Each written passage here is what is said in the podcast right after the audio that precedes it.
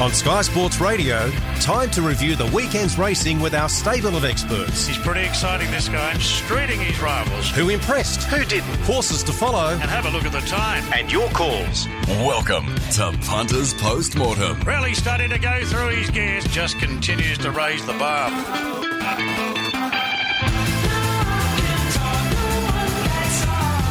Good morning and welcome to Punters Postmortem. Thanks for tuning in to Sky Sports Radio on this Monday. It is the 30th of May and a super weekend of racing both here in Sydney and also interstate. Uh, the Derby, among other Group 1s, was run up there in Queensland at Eagle Farm.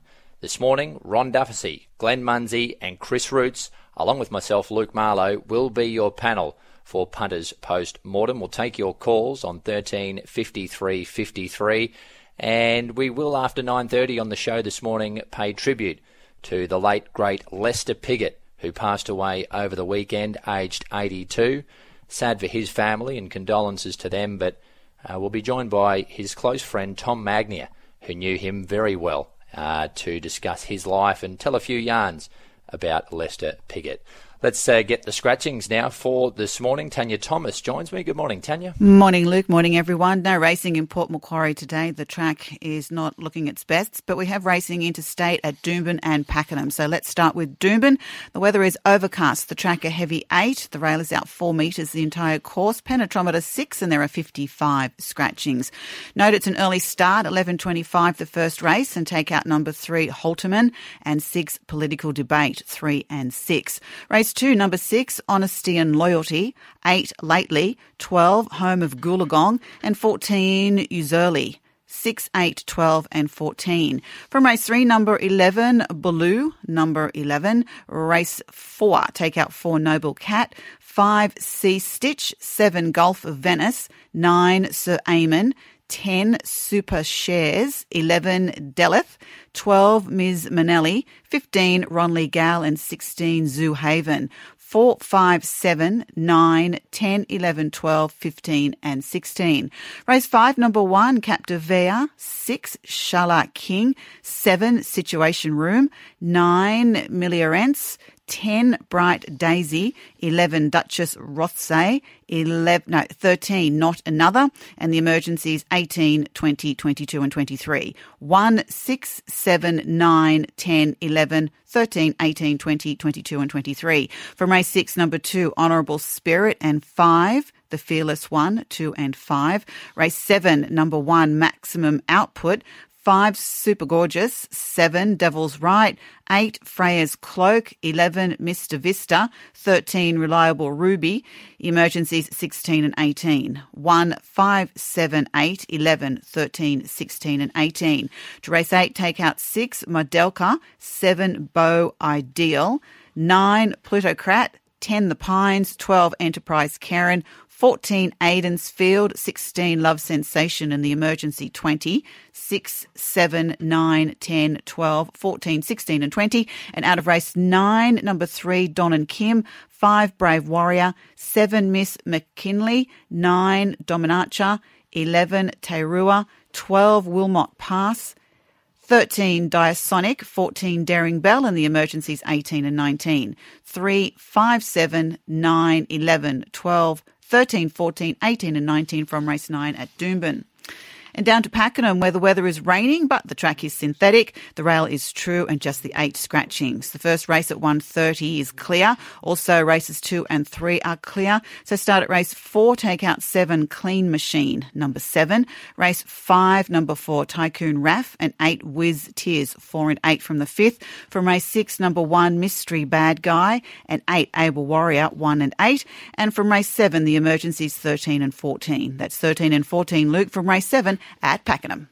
Thank you so much, Tanya. Tanya Thomas there with today's scratchings. It is punters post mortem. Let's say good morning to our panel of experts now. I'll say firstly, good morning to Ron Dufficy, who joins me on the line. Morning, Duff. G'day, Luke. Um, interesting uh, weekend's racing. Obviously, big program at Eagle Farm, and it looked pretty tough there at Randwick with a lot of horses at big odds getting home. There was a couple of them with no names, really. Uh, but um, I think, uh, obviously, hopefully, the punters struggled through and got a result throughout the day. And And what a day! You, you know, uh, we lost Lester over the yesterday, and and I think we'd more probably celebrate than his life that he's had because boy oh boy what a life he did have you know he, I think he rode his mm. first winner when he was 12 years of age he rode his first Epsom Derby winner as an 18 year old and he won nine of them uh, so there's so many stories about Lester yeah, well said, Duff. And I do apologise. I said at the top of the show that he passed aged 82. He was, in fact, 86. Um, I did read an article that uh, that quoted 82, but that is incorrect. So uh, my apologies. And uh, we will pay tribute to Lester on the show this morning at at 9:30. Duff, uh, Tom Magnier, principal of Coolmore, knew Lester well, and I know you'd met. Lester a few times as well, Duff, um, and you, you put out a nice tweet saying that you felt you were uh, amongst royalty uh, when when you were with with Lester. So look forward to paying tribute to him on the show a little bit later. Yeah, I'm interested to see what uh, Tom would know him a lot better than me. I was being in his company. He's to come to. He's been to Australia. He's ridden here, and every year in Hong Kong, he used to turn up at the international meeting and have a chat. And he was hard to he was hard to understand because he had a bit of a cleft palate. but uh, it's uh, part of his. Uh, he just had such a life, and and um, well, as the old saying goes, he loved his racing. Absolutely, he did. Uh, this man loves his racing as well. Chris Roots is joining us on Punters Post Mortem this morning. Good morning to you, Chris. Morning, morning. Um, it's been a sad day, hasn't it? Reading, sitting there last night, reading the tributes to Lester Piggott, and um, I don't think we fully grasp what an icon he was of the sport because when when he was riding, there wasn't that much coverage of English racing, and now we get it every every night. You can sit there and watch watch the Tories and your Ryan Moores go around, and even your Tom Marquands. But I think that's the Piggott. He was he was another level from from what we he- hear, and you know stories of him taking whips off other jockeys. You know, he was a he he had he had that little bit of um, that you need to be a great jockey, and to start Epsom Derby week with the nine time winner of the Derby um, passing away is really sad. But um, talking to Tom Tom about him, and he's got some great stories. He actually grew up with him at the at the at the dinner table as a young as a young tyke. So he'll he'll tell us some great stories about Lester. Yeah, looking forward to that, Chris. Uh, Glenn Munsey, he was airborne on Friday, guys, uh, on our punters panel. He uh, he shot the lights out, Muns, the best saluted. Um, and once again, Muns, um, I was the weakest link. Good morning to you. Yes, good morning, uh, Luke. Good morning to Chris and good morning to Ron and everyone tuned in. Yes, you're going to have to come in a counselling session with me, Luke. Um, oh, I mean, I'm trying sorts. to drill it into your head, but evidently, you know, the, the tungsten tip that I'm using to get through that cranium is just not the right one because it's getting a bit monotonous, Luke, to be honest with oh, you, no. to be, you know, brought down by the youngest member, supposed to be put himself as some sort of expert, but, you know, as you know, a spurt is water under pressure. Gee, um, I tell you Um, what, you didn't miss. I mean, um, uh, no sympathy given around here, Duff. He, he No. tips one winner and he wants to carry on. Oh, it's a hard school. There's no. Is it? What? Yeah, they say you know, uh, self praise is no praise, but uh, that's not in the Mun- Munsey vocabulary. no, no. Well, you know, Ron, you know, these blokes purport to be, you know, they, they, they talk themselves up. So, you know, if you, you, you know, you lead with your And- chin, you're entitled to get one put on it every now and then. Well, it's the next gen, Glenn. It's the next gen. We we got to get we got to get moving with it. Oh, Yeah, yeah, yeah, dude. Yes. Well, look. Uh, aside from spraying me, um, I hope you've got something else to, to offer to the show this morning, Muns. Let, us talk about Sydney first, uh, and, and this horse that you were, were keen on, and I'm keen to to hear if Duff uh, spotted him as well over the weekend. This Owen County Muns, um, he's one that looks set to go to Queensland now after a, a really nice win there in the shades on Saturday. Yes, uh, Luke, we, we made him a horse to follow actually out of his Hawkesbury uh, race. And the, the fact that it just year in, year out, you know, there are certain races at certain times that just tend to, you know, be a producer of horses that you know go on to be to be better things. And uh, this race at Hawkesbury, which uh, is run on the standalone Saturday, uh, the Clarendon, it's, it's just the time of year I think that it does appear. You know, horses stretched out to fourteen hundred metres. They they've potentially got bigger fish to fry, whether they are going to Brisbane for the Sires or for the JJ Atkins. And you know, you're looking for a type that's going to be one that's you know trains on or, or looks for a little bit further ground, and and that just looked his race Saturday. When you consider you know Golden Queen, she was coming out of a, a, an 1100 metre race at Scone where she was a 40 to one chance. I know the winner is very very good in secret. right? But one, two, three, four round the corner finished one, two, three, four, um, and you don't, you, you, you're not forty to one one week and evens the next. Duff, you impressed with this horse at all, Owen County? Uh, yep, I've been impressed with him um, all the way through since we were. Um, I think one of our callers uh, told us to watch the replay at Goulburn after his first win. And I think we watched it. On the show while, while he was talking, and we all agreed he's a really nice horse. And mm. and I think we all made him the horse to follow out of Hawkesbury. I couldn't believe it when he went up. Well, he went up eight dollars before Basquez scratching, but after the adjustments, he was six dollars on Thursday morning or something, and I thought, geez, that's big odds. This is going to run three dollars something. So did you go again, Duff? Uh, you go I again? Didn't, I didn't go again. I went and paid the penalty with deductions and probably took the worst price. I'm still, I'm still trying to understand. Do you run good, Duff? I still try and understand why he didn't start shorter, but it's yeah. easy after the ball. But I think a, a, few were on before the ball there, and I think the blinkers worked for him, and um, he'll go to the mile now. But the only doubt with him at the mile next time is he might want further uh, because mm. he comes out of a mile on a wet track, uh, a, 1400 on a wet track. Uh, so he he, more, he looks a real 2,000 metre horse. Yeah, he's good, and John Sargent will certainly uh, get him to his absolute best if he is a, indeed a stayer in time. We've got our first caller, guys, uh, on the line. Mark has chimed in this morning via 135353. Good morning to you, Mark. Yeah, good morning, all. I just want to have a chat with uh, Ron Dufficy, please. Yes, uh, Mark. The, yeah, the, the, defeat of Zaaki on Saturday, mate. His second defeat in a big race. Um, and to my eyes, beaten by younger legs. And the perfect ride by Kerrin McEvoy to take take him out the way that he did, mate. But how'd you see that? Well, you're probably right. He was beaten by younger legs from a horse that's on the rise. There's no doubt about that. And, and obviously the marketplace said Zaaki, you know, $1.24, he should have won that race. And there was no, there's nothing in the run that you could say, well, he had excuses as well because he got into a beautiful rhythm. Rhythm. I thought he relaxed better than he had in the past. And uh, we're, we're, I think they were all calling for a, a good track for him. Uh, but look, let's face it, he, he He'd had the heavy track lead up run, um, which is always a little bit of a question mark as we actually we can pull out examples everywhere there. We had all those horses going to Melbourne on Saturday that were on running no good on heavy tracks in Sydney. They trifected two races in Melbourne there on Saturday, getting back to dry. So, um, look, we know he's a good horse. He was beaten by an up and comer, a really nice horse, the new kid on the block, Wetor, and uh, I don't think we can make an excuse for him. And one more, please, uh, Ron. Uh, an eye-catching run by a horse called Ting Tong. Yeah, yeah, he's he's a. Uh, I thought he was better on the wet track, but he was uh, another good run from him. But where does he go from here?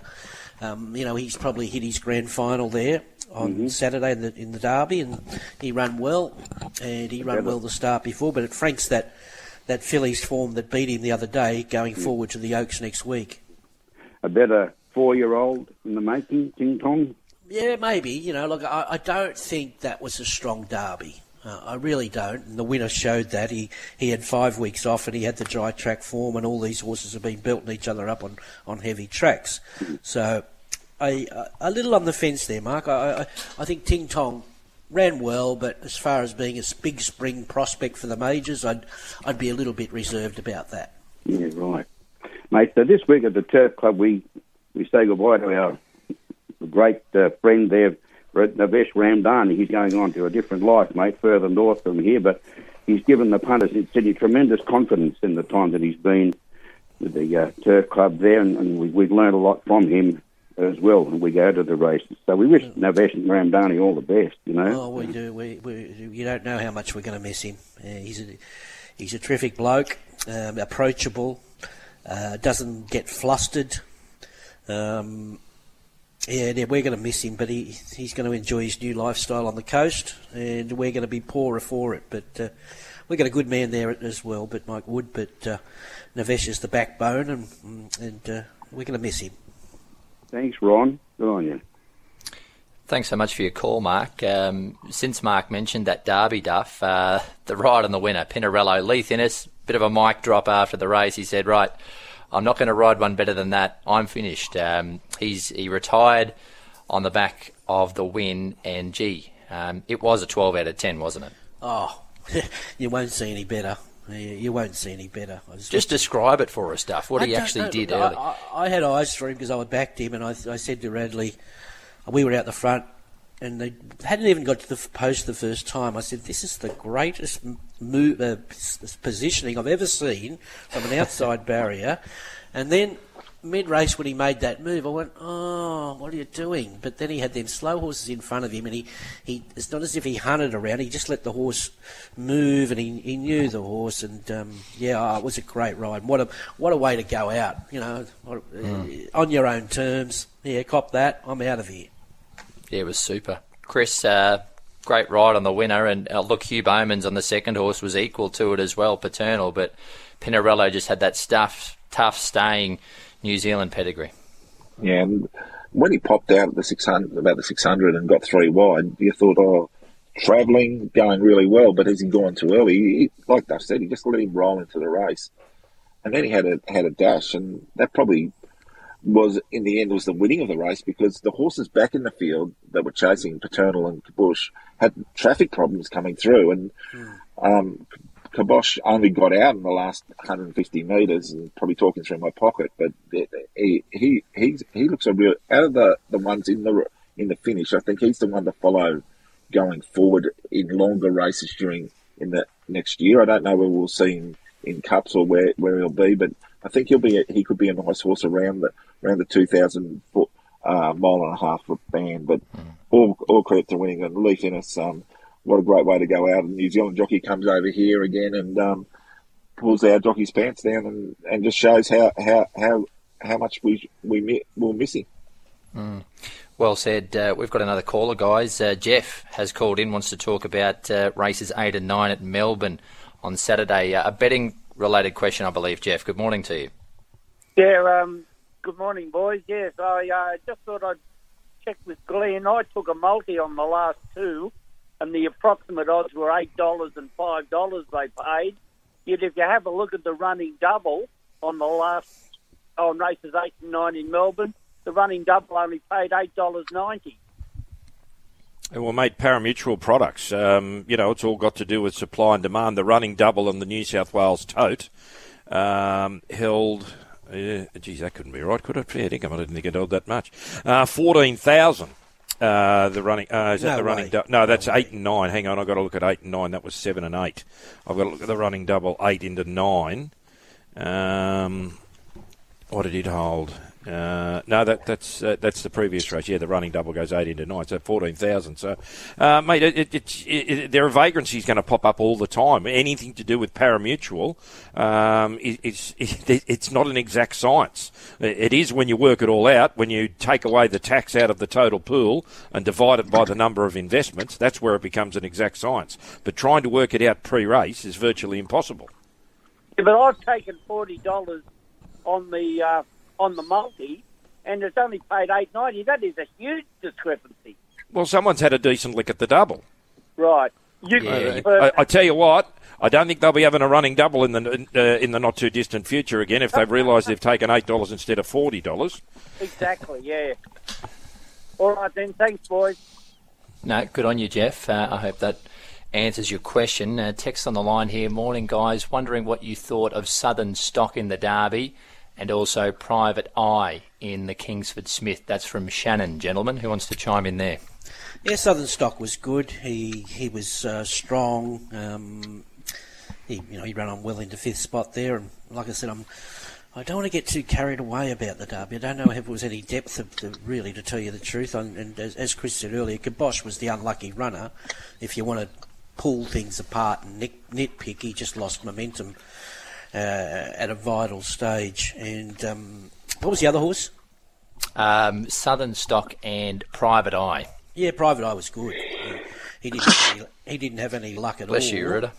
And uh, it was just a well judged ride on the winner by Jim Byrne that made it nearly impossible for those back markers there. He just rolled, rolled, rolled, quickened, and they, he just caught him on the hop. So uh, it just took the sting out of the finishes where he was he was quite good, Private Eye. I tell you what, Duff, he's one horse you don't really want to leave alone, is he? Apache Chase. you do not, no. And He's hard to get past. He is, and especially uh, when he when he relaxes a little bit better. Sometimes he tears away in front, but he worked him out there on Saturday, Jimmy. He went hard enough to be left alone, and then he thought, okay, uh, look, Paulele's outside me. I'm going to take I've got to take some sting out of this three year old. And he took the sting out of him. He left him standing and, and took Paulele forever to, to pick himself back up. And uh, that was the case with most of the field there of, uh, as well. When they were starting to, uh, I love these horses that can quicken on the turn after leading and then get the horses out of their comfort zone, and invariably they can pinch it. I Do you heard you pre that- Sorry, Bruce. Go, Do you think Duff the the having um, Paulele outside him sort of left the jockeys with a little option to go to whip around and try and put pressure into the race before before the 600? So basically, the race was run at a at a good tempo, but not Yeah. a great tempo, which allowed allowed Apache Ch- Chase to have the race run on his terms. And I don't think I think it's eight dollars in a Stradbroke now. There's no way he gets a run like that in the Stradbroke, and they'll be awake up to it. He's got his Group One, and well done to Desleigh Forster and the team there. She's she's done a great job at placing this horse, but I think that was the, that was the that was that was his day day in the sun. I, I, I can't see him at fourteen hundred meters being with a, particularly with a big weight getting such a good run and uh, just a brilliant Jim Byrne ride ride as you said, and just when he when he took off, every other horse that was back in the field's making its run. So all of a sudden, you keep the you keep those distances in the field, and it makes it very hard if you're not a very strong horse coming from the back to make up the ground. Yeah, well, Uh, he, he yep. couldn't couldn't win the Stratty last year with 50 and a half kilos. Jimmy Byrne rode a kilo over. It had 49 and a half originally last year, uh, plus a kilo over. It's got 55 and a half this year. So, um, and, well, well, it, uh, well, put it this way: it depends. What you know, if you get a similar field to what went round the other day, you're going to get a similar type of speed in the race. But surely they're not going to be able to, you know, uh, give it to Apache Chase like they did on Saturday. Yeah, look, it's the Stratty's an impossible race. It's going to be one of the hardest races to do form on of, of the year. I think you know you could go right down the page there and make little cases for everything. And I just can't go. I don't think he'll run favourite like he is now. Apache Chase, you know, um, that form from Saturday is just a little bit messy. Trying to read that race, I, I thought 11-11 was great. What about his Queensland record? Alligator Blood, he was terrific. He's he's in the picture for um, for the Stradbroke. There's no doubt about it. And then you know we'll, we'll be looking at all these lightweights and the barrier draws and the maps and all this sort of stuff. Uh, as far as saying hundred dollars, go and have a bet in the Stradbroke, I'd say keep your money in your pocket. Yeah, and then you've got the the total fresh blood in the race, Ayrton, uh, who Mick Price and Michael Kent Jr. said they're going to pay the late entry fee for. He's going to trial tomorrow in Brisbane, and Jamie Kah's going to ride it. Uh, you know, it's only got a trial probably well tomorrow, and it, it'll more than likely be favourite. Well, you're Well, probably it'll be right. it'll be five dollars if Jamie Kah's on it. Right, runs like they, the punters just love to go towards a great, a very good jockey. Yep. Might uh, get uh, an early Stradbroke tip for you guys, from you guys uh, at the end of the show if there's anything you fancy. I know Duff uh, was talking up Scalapini a bit pre-race before the Kingsford Smith, and he, he appeared to go quite well. But uh, it'll uh, it'll be an open Stradbroke this year, whatever happens. We've got another call, gentlemen. Uh, Bob is on line too. Good morning, Bob. Morning, guys. How are you? Well. Um, I rang last week, Monday morning, and spoke to Glenn about the pick six, and there was a hundred and nine thousand dollar carryover pool going into the races starting this week. I just noticed that uh, on Saturday morning when I bought the paper, the big six jackpot was fifty thousand dollars. Glenn, what happened to the other sixty or fifty nine thousand dollars? Uh, let me have a look and I'll tell you. Um, I, I don't know whether all of the jackpot has to go into the next meeting and whether they save it for uh, a, a carnival to be a major day. I did send Yeah. Dave Stanley that information on Monday morning when I received the the notification of what the jackpots were going to be this week. So that would be the only reason I'd say that would happen. Yeah, quite possible. It, It's really strange, Glenn, though, that there's really not that much clarity surrounding the pick six. Um, you know, you have a, a pick four jackpot and it goes into the very next race. uh, you understand how much money's going in, and you certainly understand where it's going to come, what race it's going to go to. But the pick six has just got this unusual thing that happens where even if there's a lot of money in it, um, they don't put all of that money into the jackpot the following week. And if you if you think about the races on on the weekend, uh, I think Glenn uh, no, it was uh, Duff said before that all all the races were uh, run with winners that are over ten to one, and there was the big six didn't go off on Saturday. And no, so there's another hundred and twenty-two thousand dollar jackpot to go into the big six pool. Yeah. So, well, well, my, my question is, of course, is when do the punters see that? And what particular race it is. And you pointed out last week it doesn't happen on midweek races, but it should happen at least the following weekend. Yeah, well, once again, when the notification comes out today, I'll send it to Luke, um, and that's all I can do, mate. I, am not I'm not a member of the marketing uh, staff. I'm not even a member, literally, of the media. Well, we don't have a media team there anymore, anyway. All I'm doing is relaying the information that is sent to me. I think I um, think Bob's I'm not I'm not privy to what decisions are made as to, to, to what races they go on to. All I can do is, is forward you the information that's sent to me. I'm surely I, I agree with you, Bob. I think I think it all should go to the next Saturday, and it's a great promotion. But yeah, you advertise and say, look, there's 300 going towards this pick six, and that'll generate bigger pools. And if we got results like we got on Saturday, um, what, what, what, are they scared of? Are they scared of you know the, the, the professionals stepping in when the pools come in and, and pinching the pool? I don't know what their their thinking is there. Uh, I thought it'd be a great promotion if you had a big jackpot pool going into a pick six. Darren yeah, well, would be I, happy. I think, I Darren, think like Darren to Flindell loves up. his. Yeah, Darren Flindell. Yeah, Darren Flindell's he, he, he, he, loves the big six. Um, well, but I, I, think they like to save them up to have one sort of massive um, pool on, on a major race day where they know they're going to get even more interest. Whether or not they just think, you know, who, who's going to play who's going to play the Big Six on Saturday. Um, you know, is, is this, well, there's 122,000 to go into the jackpot this week. Uh, what do they say? Do we make it a $100,000 jackpot and keep 22 aside for something else? Or, no, just throw it um, all as in, I said, right? I'm not privy to the discussions and, and what the you know the modus operandi as to where the you know what percentage of the the pool has to go into the next week. All I know is you know they they do like to have every now and then you know really really big pools on major race days where they know they're going to get the interest, and they may not think even even though it might be a hundred and fifty thousand dollar pool this week, they may just not think the interest is going to be there when literally the the feature race meeting is out of New South Wales.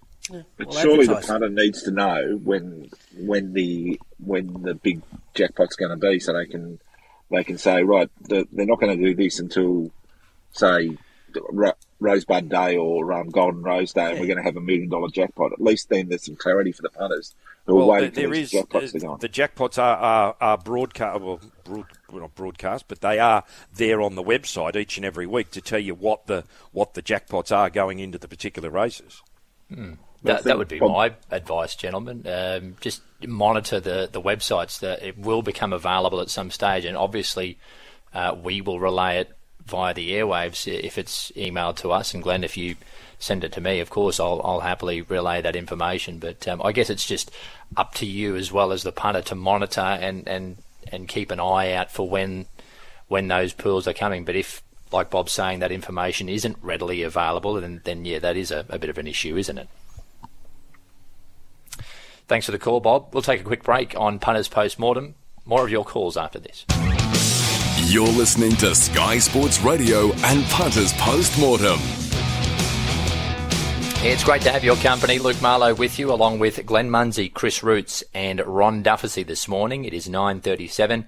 Thanks for being with us on Sky Sports Radio. We had the sad news over the weekend that Lester Piggott one of the greatest of all time jockeys, has uh, sadly passed away. He was 86. In 1985, he retired and he returned to the saddle in 1990. And uh, when he did return to the saddle, his most famous win of all, or one of his most famous wins of all, was aboard Royal Academy in the $1 million at the time Breeders' Cup Mile in New York as they come down to the final furlong. It's all Greek to me as a short lead, expensive decision, battling back, mark of distinction.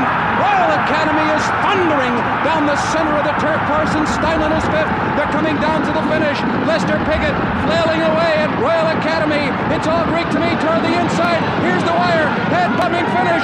Royal Academy does it. And the living legend out of retirement, 54 year old Lester Piggott, pulls off the upset here. Yeah, amazing. Uh, that was in 1990. Lester Piggott winning that Breeders' Cup Mile in New York. What a, a great rider he was and great man as well. Principal of Coolmore, Tom Magnier, knew Lester Piggott very well, and Tom has been good enough to give us some time this morning on Sky Sports Radio. Good morning to you, Tom. Morning, guys. How you getting on? Very well, mate. Um, thanks for your time and uh, condolences to you and the family. I, I know you were were close with Lester, and um, it's great that you could join us to give us a bit of an insight into the man and tell us a little bit more about Lester. Talk to us about your relationship with him, and um, no doubt uh, you've got a few good stories about him. Yeah, I suppose. I suppose a year ago somebody said to me, "Why did you get into racing?" And I said, "Well, when you were growing up, and you'd walk into the kitchen and there'd be Lester, Robert Sangster, Vincent O'Brien, you know, all and my dad sitting down, coming up with plans for what's going to run in the Derby or what's going to run in Royal Ascot. You just sat there, you know, in awe, um, especially of Lester. Um, I think you know Sinatra uh, was was what was for music. You know, Sir Donald Bradman was for cricket, but I really do believe that Lester was for racing. He was like you ask any jockey uh, anywhere in the world, even Sydney, who do you think the greatest of all time was? Uh, and they'll say Lester. You know, I have, um, I suppose, the memories for me growing up was he he had been he he obviously spent a couple of years in jail for uh, avoiding tax. He got out of jail and he'd he'd retired. And my grandfather Vincent O'Brien obviously had a very good colt uh, that he bought with Classic Thoroughbreds uh, called Royal Academy and he was going very well. And they decided, look, we're going to send him to be the first European horse to to win a, a Breeders' Cup.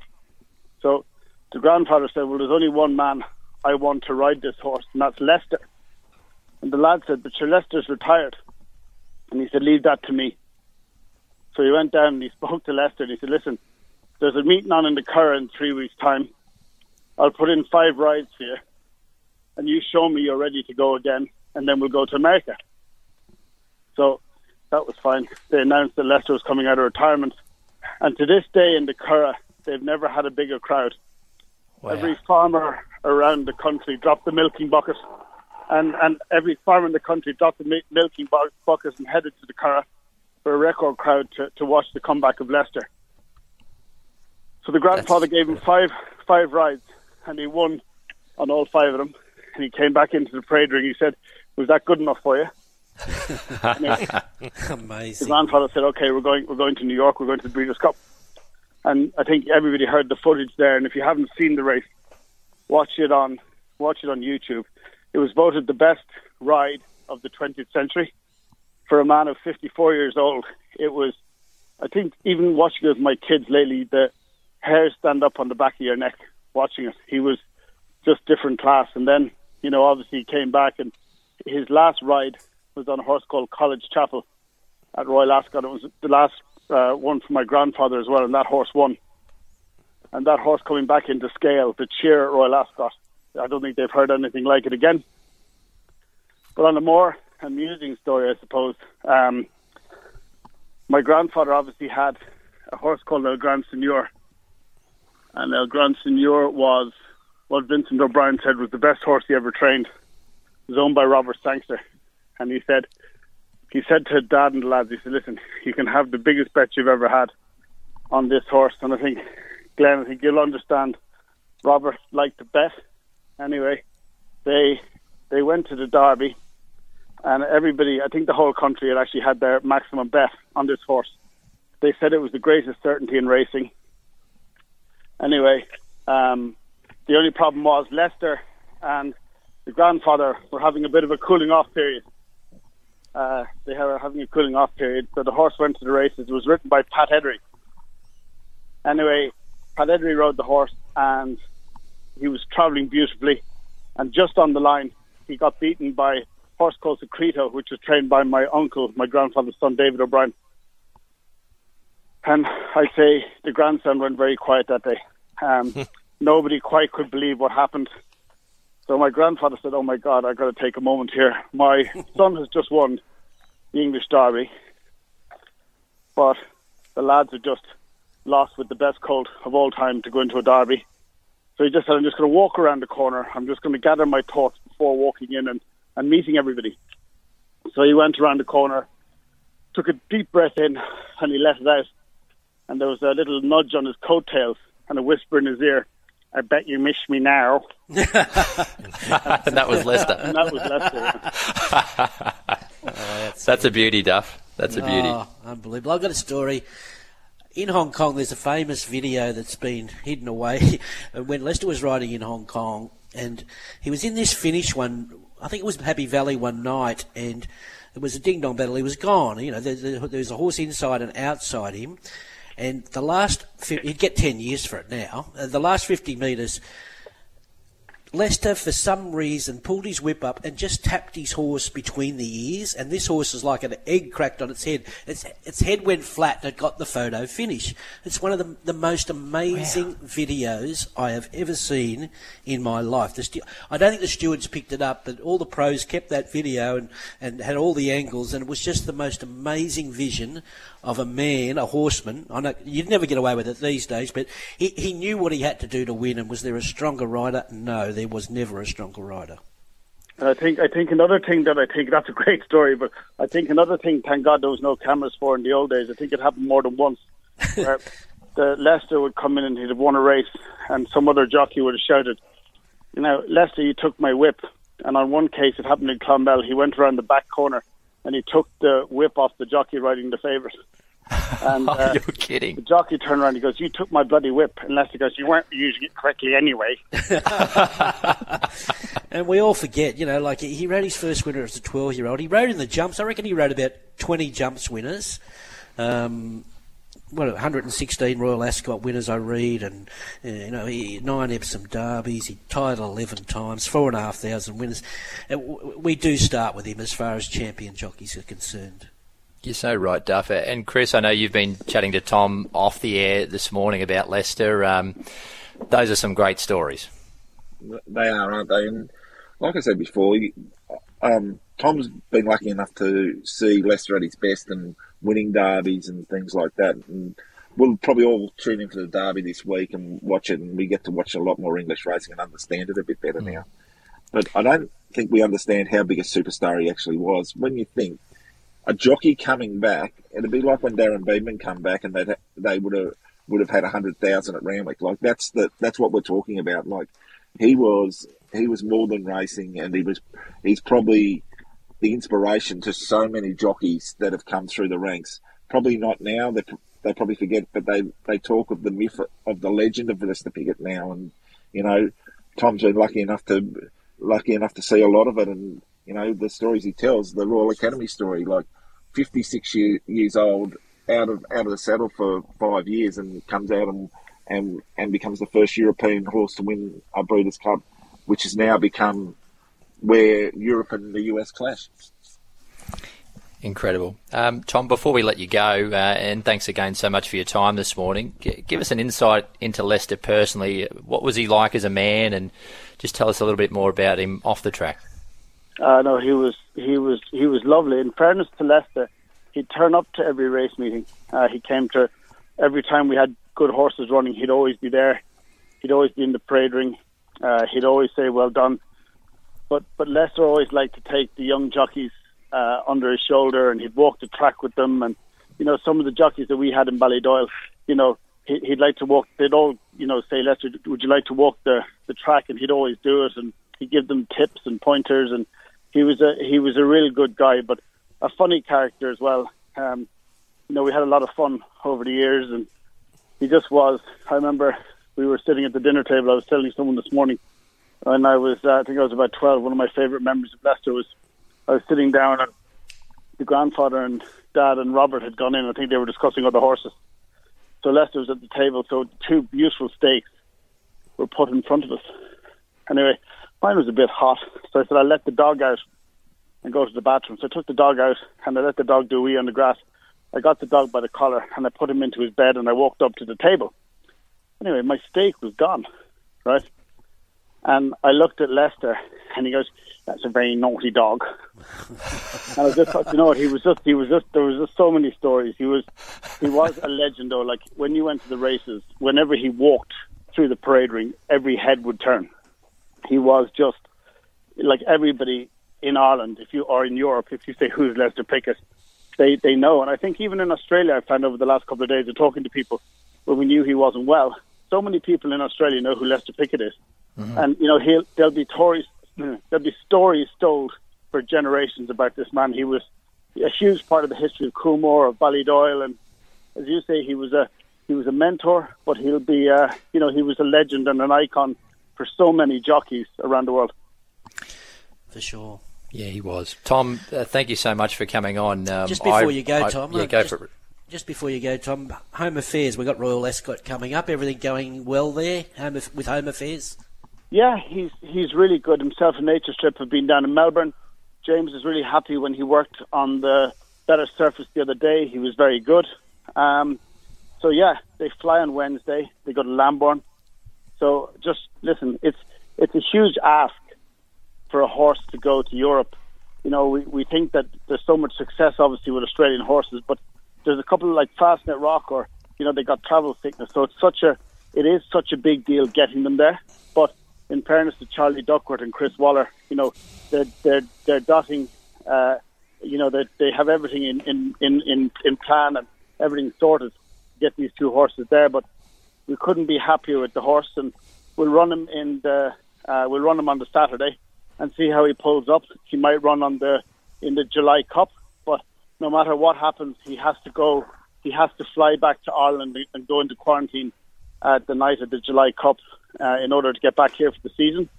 Yep. I just think it's so good to have Australian horses back up at Ascot. I know that you know everyone's looking forward to, to Nature Strip on Tuesday. Obviously, we have Golden Pal in that race, but it's just great for European racing and, and Australian racing that you know everyone's back on competing on the world stage again.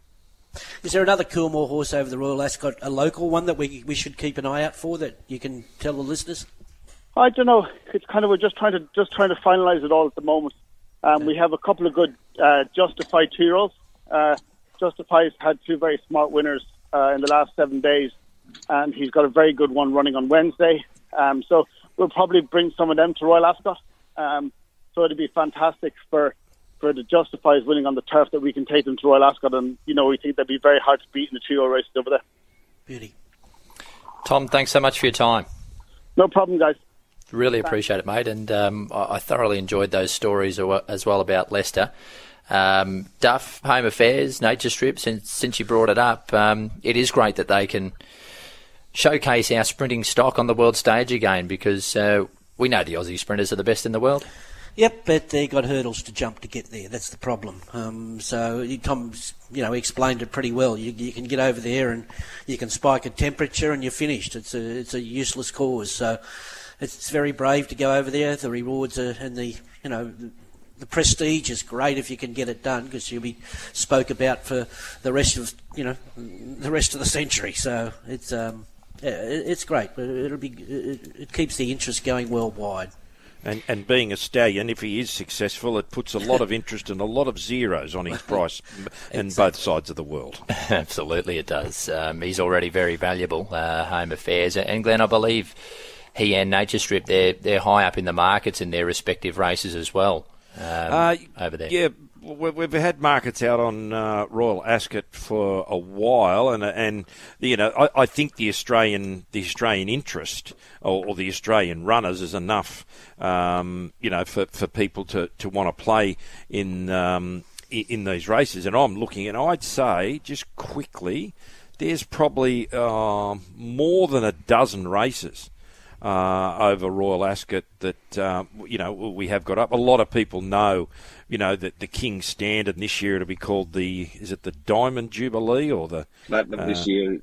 Platinum this year, man. Platinum Jubilee. Well, I, am not into diamonds and uh, you know regalia like you are. You Chris, just like the gold chains. I'm just a gold. Yeah. Once it, if it was the Queen's gold chain or something, I'd probably have a uh, a lot no, lot more to know about that. But you know, the, uh, these markets are up and going, and, and looking at, for example, looking at the Platinum Jubilee.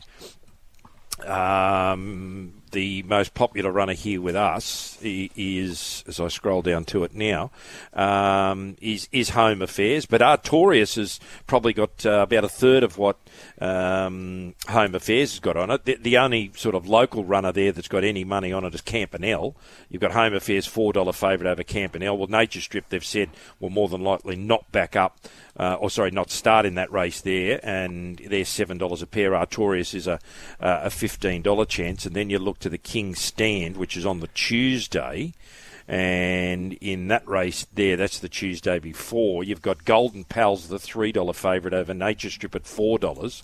And then you've got a Case of You and Man of Promise along with Romantic per, uh, Proposal all at $11. And apart from Nature Strip, there's basically no, interest, no interest in any other runner there interesting that Golden Pal's favourite there, and I think you'll find if he comes out and beats Nature Strip in that race, he might be on a plane to Australia himself for an Everest because Coolmore need to find a horse for their slot, and he he'd fit the bill if he's fast enough to beat Nature Strip down the straight over a thousand metres. It'd be very tempting to come here for a fifteen million dollar race and do it again on his on on his turf, wouldn't it? Mm. What do we know about him, Chris? This Golden Pal.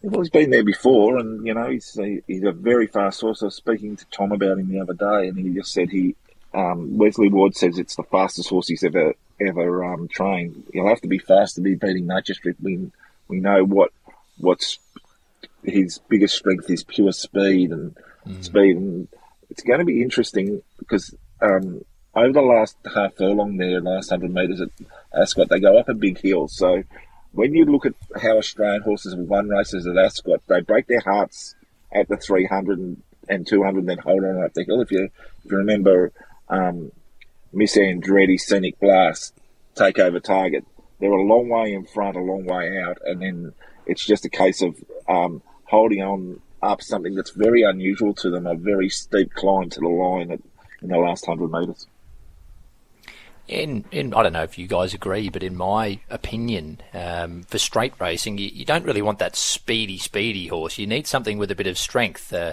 uh, to sort of sustain that speed, and particularly over there with that incline. I think you want something with a bit of strength. So it's interesting that Waller decided to go the thousand with Nature Strip. Um, we know he's got such a great 1200 metre record, but the thousand up the straight might just be ideal for him. Yep, it'll be interesting. It's hard to you know make a judgment on horses you know against the opposition you don't know, and obviously how quick they are. If they're some you know all some every race is different, but if he gets a, a slowish race and gets control, he can. We know he can run, can't don't we?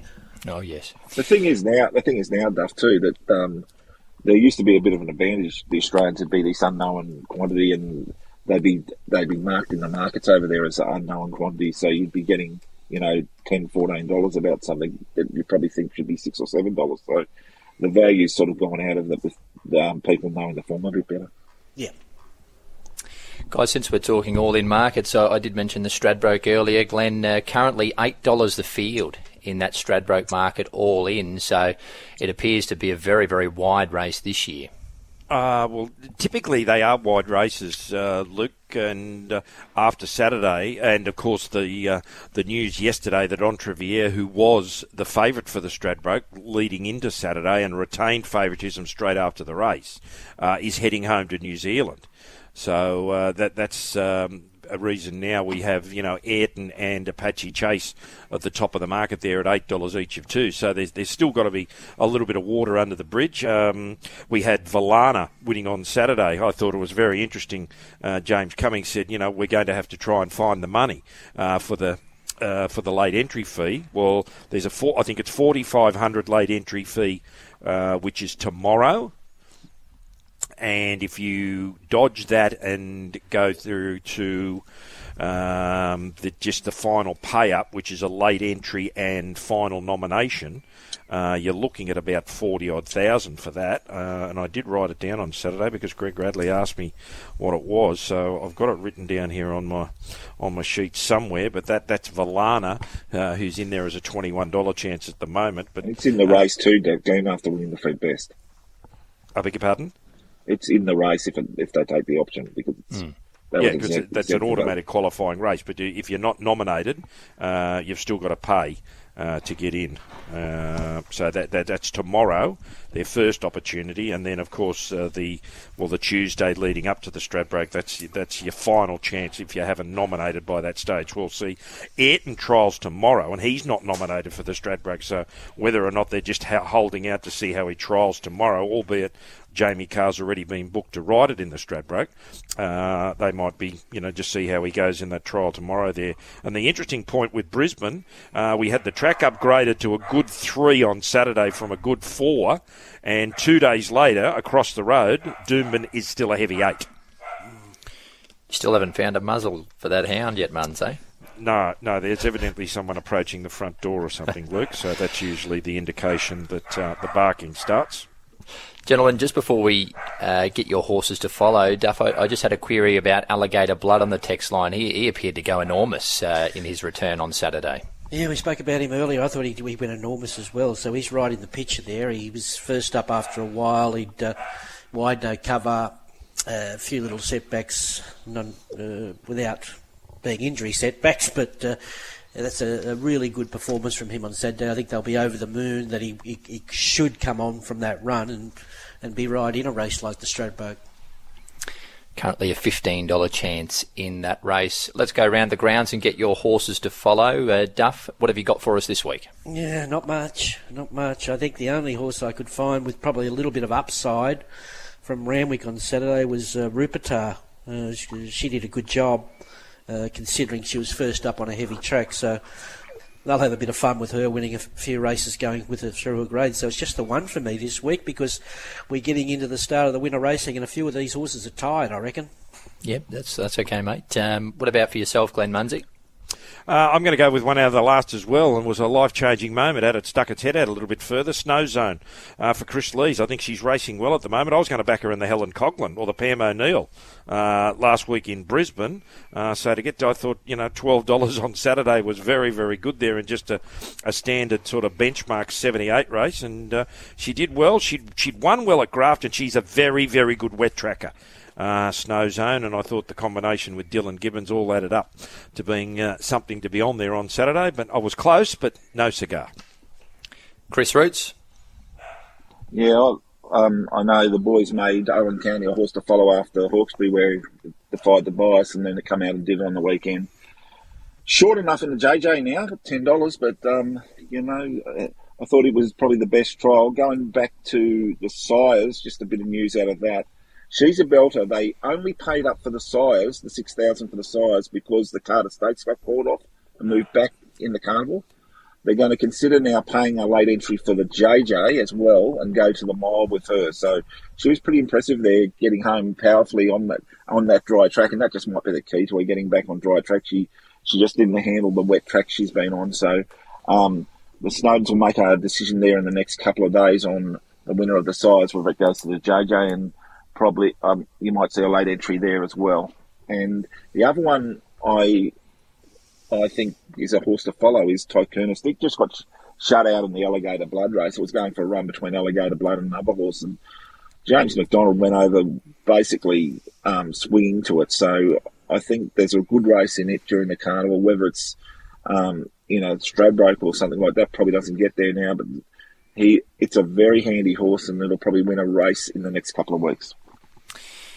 Okay, Chris, there's uh, three from yourself. That's been Punters Post Mortem for another Monday. Big thanks to Glenn Munsey, Ron Dufficy, and Chris Roots for their contributions to this morning's show. And thank you for your calls as well, and also for listening on Sky Sports Radio. One past ten, we'll take a break.